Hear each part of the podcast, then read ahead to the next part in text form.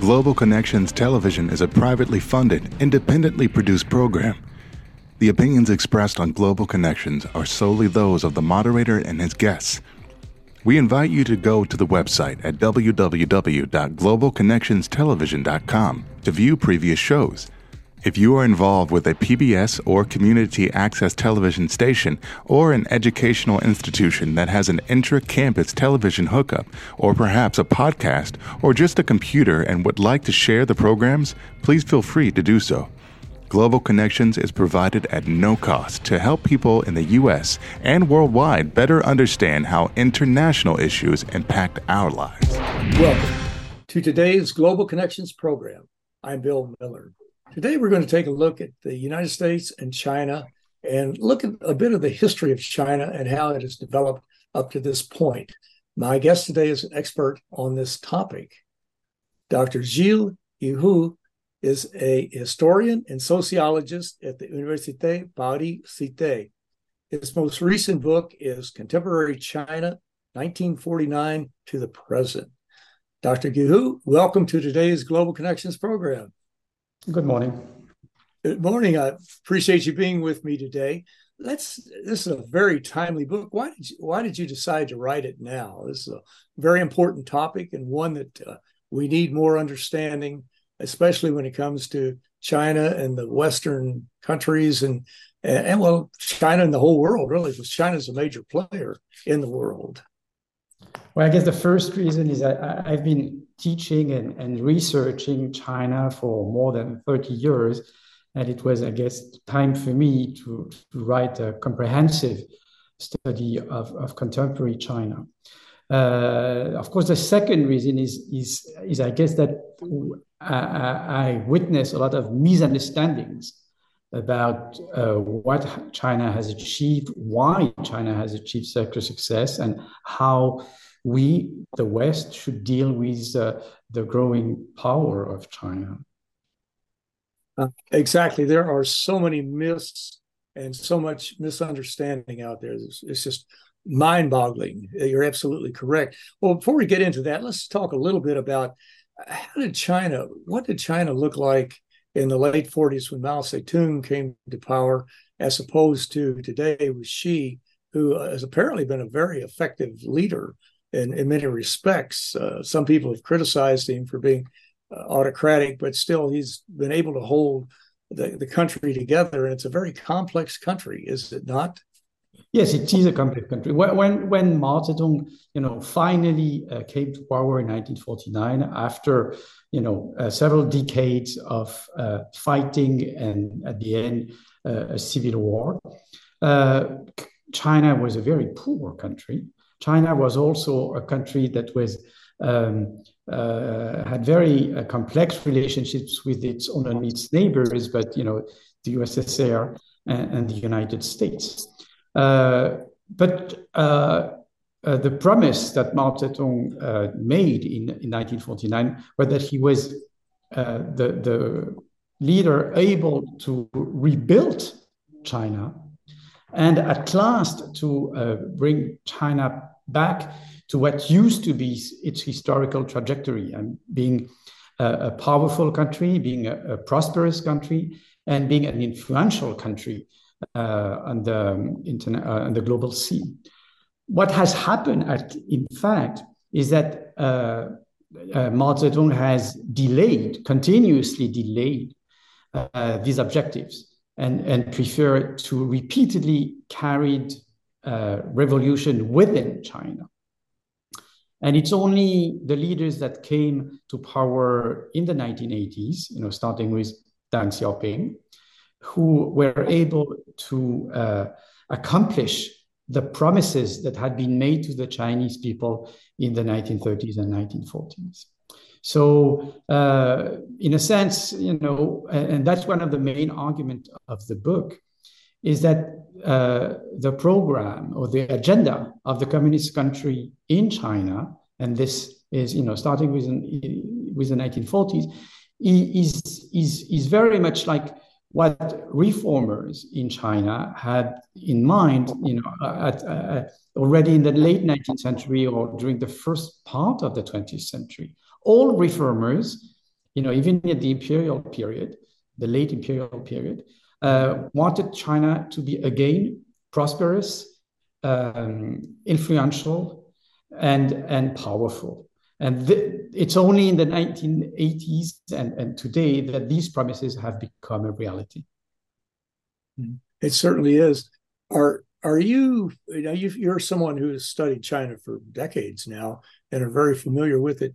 Is do you find it somewhat remarkable that with so much diversity in a country like that, that the country has been able to be held together and it has progressed so dramatically, especially in the economic area. China, when Mao was there, was was very extremely poor. It, was, uh, it had uh, many many problems, uh, educational problems, health problems, just on across the board. But uh, the uh, China has made a remarkable surge, I guess we'll say, as far as becoming an economic powerhouse, is now is one of the two or three most powerful countries in the world.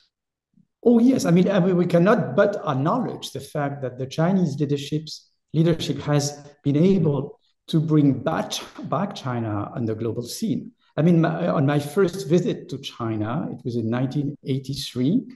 Uh, Beijing was still a, a very, you know, a large village there were no highways, there were no high rise, and, and, and people were moving around uh, driving bicycles. Uh, and, and, now, whenever you, you know, when you when you travel to China, you travel to one of the most modern, advanced metropolis mm-hmm. uh, in the world. So, I mean, the achievement uh, of, of the Chinese leadership cannot but be acknowledged. That's for sure. Mm-hmm uh, for years, so many of the Chinese observers have commented. They thought they said, "Well, China has has soared economically and has moved so dramatically into the forefront of being a, a world leader in this area. Yet it still has a very uh, what some would call a, an autocratic state. It's one that uh, p- keeps people to, together. You don't get out of line too far. You can get out of line a little bit, I guess. Maybe it's becoming more liberal in that respect. But do you find it interesting that uh, they've been able to achieve this economic growth, given that it's an autocratic state, or would this be expected? Well, I guess I guess we've been, and I, I mean, I include myself. We've been probably naive, thinking that you know economic liberalization and prosperity would lead to the democratization of the political system. This has not happened. China has been able to build a, a new model of economy and society that actually is seducing many others uh, in the world, not only, not only, in the South. Um, combining a sort of market economy, uh, you know, I say a sort because the state is still playing a very a key economic role um, and political author- authoritarianism. Uh, so China has built a, a, new kind of model that we didn't for, foresee, and and Xi Jinping, uh, which has been appointed the head of the Chinese leadership uh, back in 2012, uh, is still giving priority to the consolidation of the Communist Party authority on anything else. Mm. Now, what are some of the tensions that are within China right now? We'll talk about China and the U.S., China and the uh, the countries in the in that sphere of the part of the world. But what are some of the tensions that are within the country that would maybe cause some type of uh, oh, challenges for the for a leader? Well, China is facing many challenges at the same time. Uh, you know, right now, what we're facing is the decreasing of uh, economic growth, and you know, China has uh, uh gone through you know two digits uh, yearly economic growth for for several decades, and now economic growth is is closer to to five or percent. Uh, this is a challenge because this is not providing enough uh, jobs for uh, especially for uh, new graduates. I mean, the, as you as we all know, the unemployment rate is exceptionally high right now in China. It's 20, officially 20%, but it, the real figure might, might be 40%. Uh, inequalities. Uh, inequalities have uh, uh, become, you know, a, a real problem for the Chinese leadership. one way that Xi Jinping is trying to solve the problem is asking the richest person, the wealthiest person in China, to practice philanthropy. Uh, uh, well, we are a number of, of, observers considering that you know asking for philanthropy is not enough.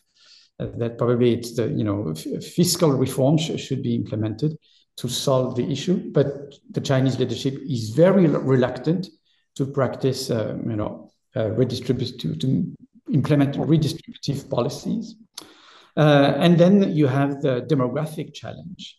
Uh, China is facing uh, uh China's population is has started to de to decline at least the, the labor force, and and and um, so without yet being prosperous, without yet having built a social safety net, uh, the number of uh, retirees is going at a very fast rate. Mm-hmm. That's that's a remarkable figure. That uh, I think you said the unemployment rate officially is at twenty percent, but it's probably for for young for young people. For young people, I see. You're right. I see. Yeah. One other issue that's been concern, uh, concerning to not only people in China but also around the world has been the economic uh, boom in China, and some have commented on the overbuilding. China has uh, continued to build cities and and apartment buildings and different uh, infrastructure projects and that type of thing. Uh, is there some possibility that it may be overextended? That uh, we've uh, we went through that in 2008 in the United States with a with a housing, uh, well, really a bubble is what it was. But is there some concern that that might happen in China, and that uh, something, some catastrophic economic occurrence could take place? Well, one of the main achievements of the Chinese leadership along the last uh, three and or four decades uh, has been indeed urbanization. China ha- ha- was uh, uh, had a, a, level of urbanization pretty, uh, especially low in the 1970s, less than 20%, which was like some kind of exceptional or unique for developing country at that level of uh, development. And, and now the uh, level of uh, urbanization reaches 65%. So there are there is still 35% of the Chinese population that um, live, that lives in, in rural areas. Uh, this achievement has, uh, of course, uh, gone with you know an unbelievable uh, uh, amount of investment put into um, the building industry. this was made possible because banks were supporting um, developers without any limit. And, and then, you know, recently the Chinese government has decided that he would not uh, continue to support uh, the developing industry as it used to be because of the, incred- uh, the um, um, increasing level of debt uh, by uh, these uh, companies.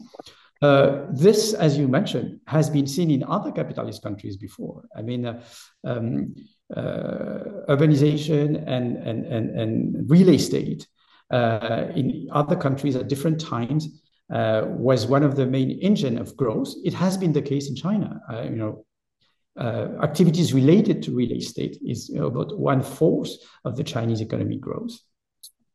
Uh, Chinese real estate has brought uh, ma the major part of resources of, of local governments and these uh, and, and, the Chinese government is now, now, trying to put an end to these uh, uh, um, mode of development to try to invent a new uh, uh, mode of development based on, on high tech and and and and, and research and development and and you know and, and technological industries.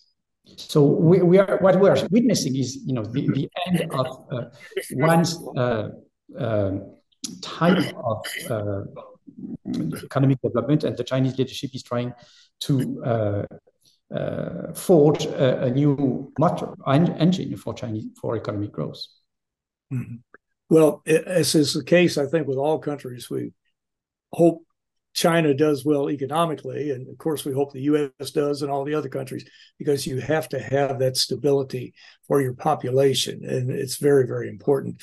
Well, you're watching Global Connections Television, which is a privately funded, independently produced program. The opinions expressed on Global Connections are solely those of the moderator and his guest. We'd invite our viewers to go to our website at www.globalconnectionstelevision.com to view previous programs. If you're involved with a PBS or community access television station, or perhaps an educational institution that has an intra campus television hookup, or you have a podcast, or you just have a computer, you like our shows, you would like to share them, please feel free to do so. Global Connections Television is provided at no cost as a public service to help us better understand international issues and how they impact our lives. Today, we're taking a look at a very important player in world politics and world economics, and that is China and the relationship that it has with the United States and other countries. My guest today is an expert on this topic. Dr. Gilles Guiheux is a historian and sociologist at the Université Paris Cité. His most recent book is Contemporary China, 1949 to the present. Dr. Guiheux, this is an important book, extremely, extremely important. And earlier you mentioned about so many of the myths, and there are a lot of myths about China. What are some of the, the major myths that you've run across, and how have they been detrimental to the Chinese American relationship or to any other relationships? Uh, well, one is is that uh, China is a very diverse country, mm. and, and, you know one of the uh, major uh, uh, consequence of uh, prosperity and development along the last three or four decades is the fact that society has has has been more, much more diverse and interest has been much more diverse.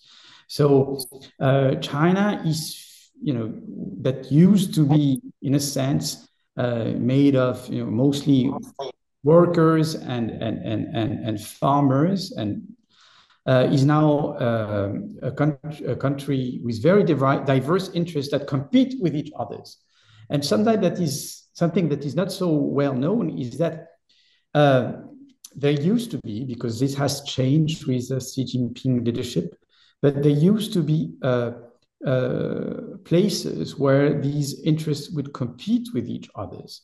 And uh, one of these places used to be the, I mean, the, uh, on the streets. People would demonstrate in China, people would protest in China, people would express opinions that are uh, adverse to uh, the uh, uh, Chinese leadership agenda. and, and, and, and we should take into account this diversity. Of course, this has changed since Xi Jinping uh, took power uh, more than 10 years ago because he has reduced uh, the space, these spaces that were available for expression. One reason why there were these spaces is because uh, there are many tensions, as we have mentioned already, uh, within uh, China, China, There are many conflicts, and I'll just give one example. Um, the, the, the conflicts between uh, the fact that China is, as a matter of fact, a rather neoliberal country in the sense that the state has um, uh, is asking or has been asking uh, Chinese uh, citizens, Chinese households to um, rely on their own resources, exclusively on their own resources, um, to you know find work, uh, uh, provide education to their kids, uh, um, provide themselves health services. There was a time where jobs accommodation, education, health services were provided by the state. This has, you know, has has been dismantled in the 1990s, and and China and Chinese citizens, you know, are alone on the market to find a job, to find accommodation, to fund education and health services for themselves and their families. But at the same time, uh, there is a space or there is a field where the Chinese government doesn't tolerate um, uh, free expression. It is, you know, political issues. On political matters, the Chinese leadership has maintained or even strengthened its um, its uh, monopoly. But it's because you have these tensions between uh, this neoliberal uh, um, credo and this uh, monopoly of the Chinese leadership on political issues that people used to you know find room for maneuver. Because actually the as we know the red lines that the chinese individuals or chinese citizens cannot trespass without taking risk are not you know publicly known. And we don't we don't know. Chinese citizens don't know what they are allowed to say what they are not allowed to say. And this is you know it's this these tensions this uh, um, informality of control that ha- has allowed allowed citizens to express themselves in sometimes um, even to contest the, Ch- the Chinese Communist Party agenda. Mm-hmm. It certainly does. Well, in the last few minutes we have, probably all of the questions have been very important. The answers have been very important. But what can be done to de escalate some of the tensions between China and the United States and China and some other countries of the world?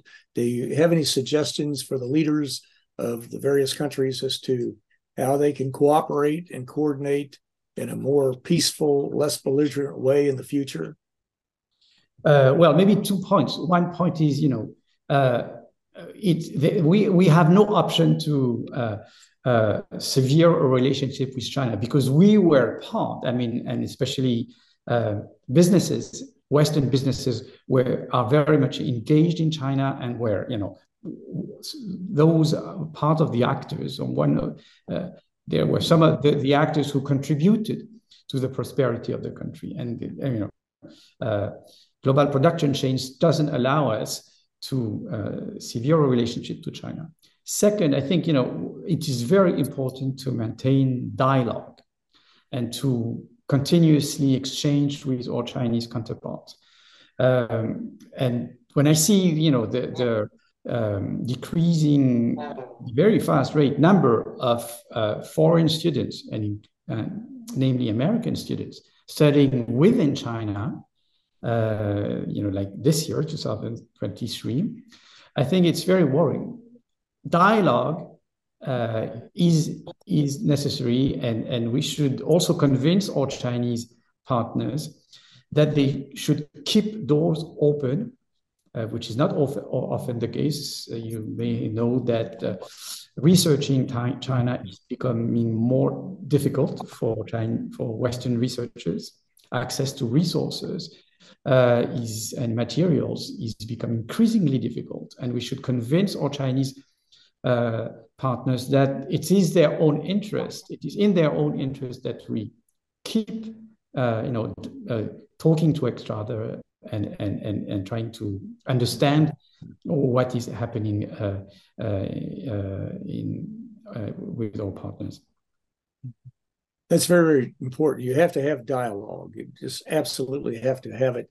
And that is something that looks like the US and China are moving forward on. Uh, the last 30 seconds or so, what do you see or how do you think that China is going to react to the Taiwan situation? It's it's probably a very difficult thing to predict, but uh, what do you think might happen there? Well, uh, there are several, several uh, scenarios, and of course, the worst is never sure. Um, but uh, you know, we have elections, presidential elections coming in Taiwan this year. Um, what is for sure is that the Taiwanese population is is is, is in a growing number, get, getting convinced that something may happen soon uh, and that the Chinese uh, leadership, for internal reason, not necessarily for external reason, but because uh, the situation is in within mainland China itself, would you know force, in a sense, the leadership to act against the, the Republic of China. Let's hope that it, it doesn't happen. We certainly hope it doesn't. No, that would certainly usher in probably World War III or something very close to it. Well, Dr. Gilles Guiheux, this is a very important book that you've written. And I want to thank you so very much for a very interesting and a very informative program today. Thank you for having me. I enjoyed the, uh, being with you. Okay, my pleasure. Thank you. I'm Bill Miller. Thank you for joining us today on Global Connections Television.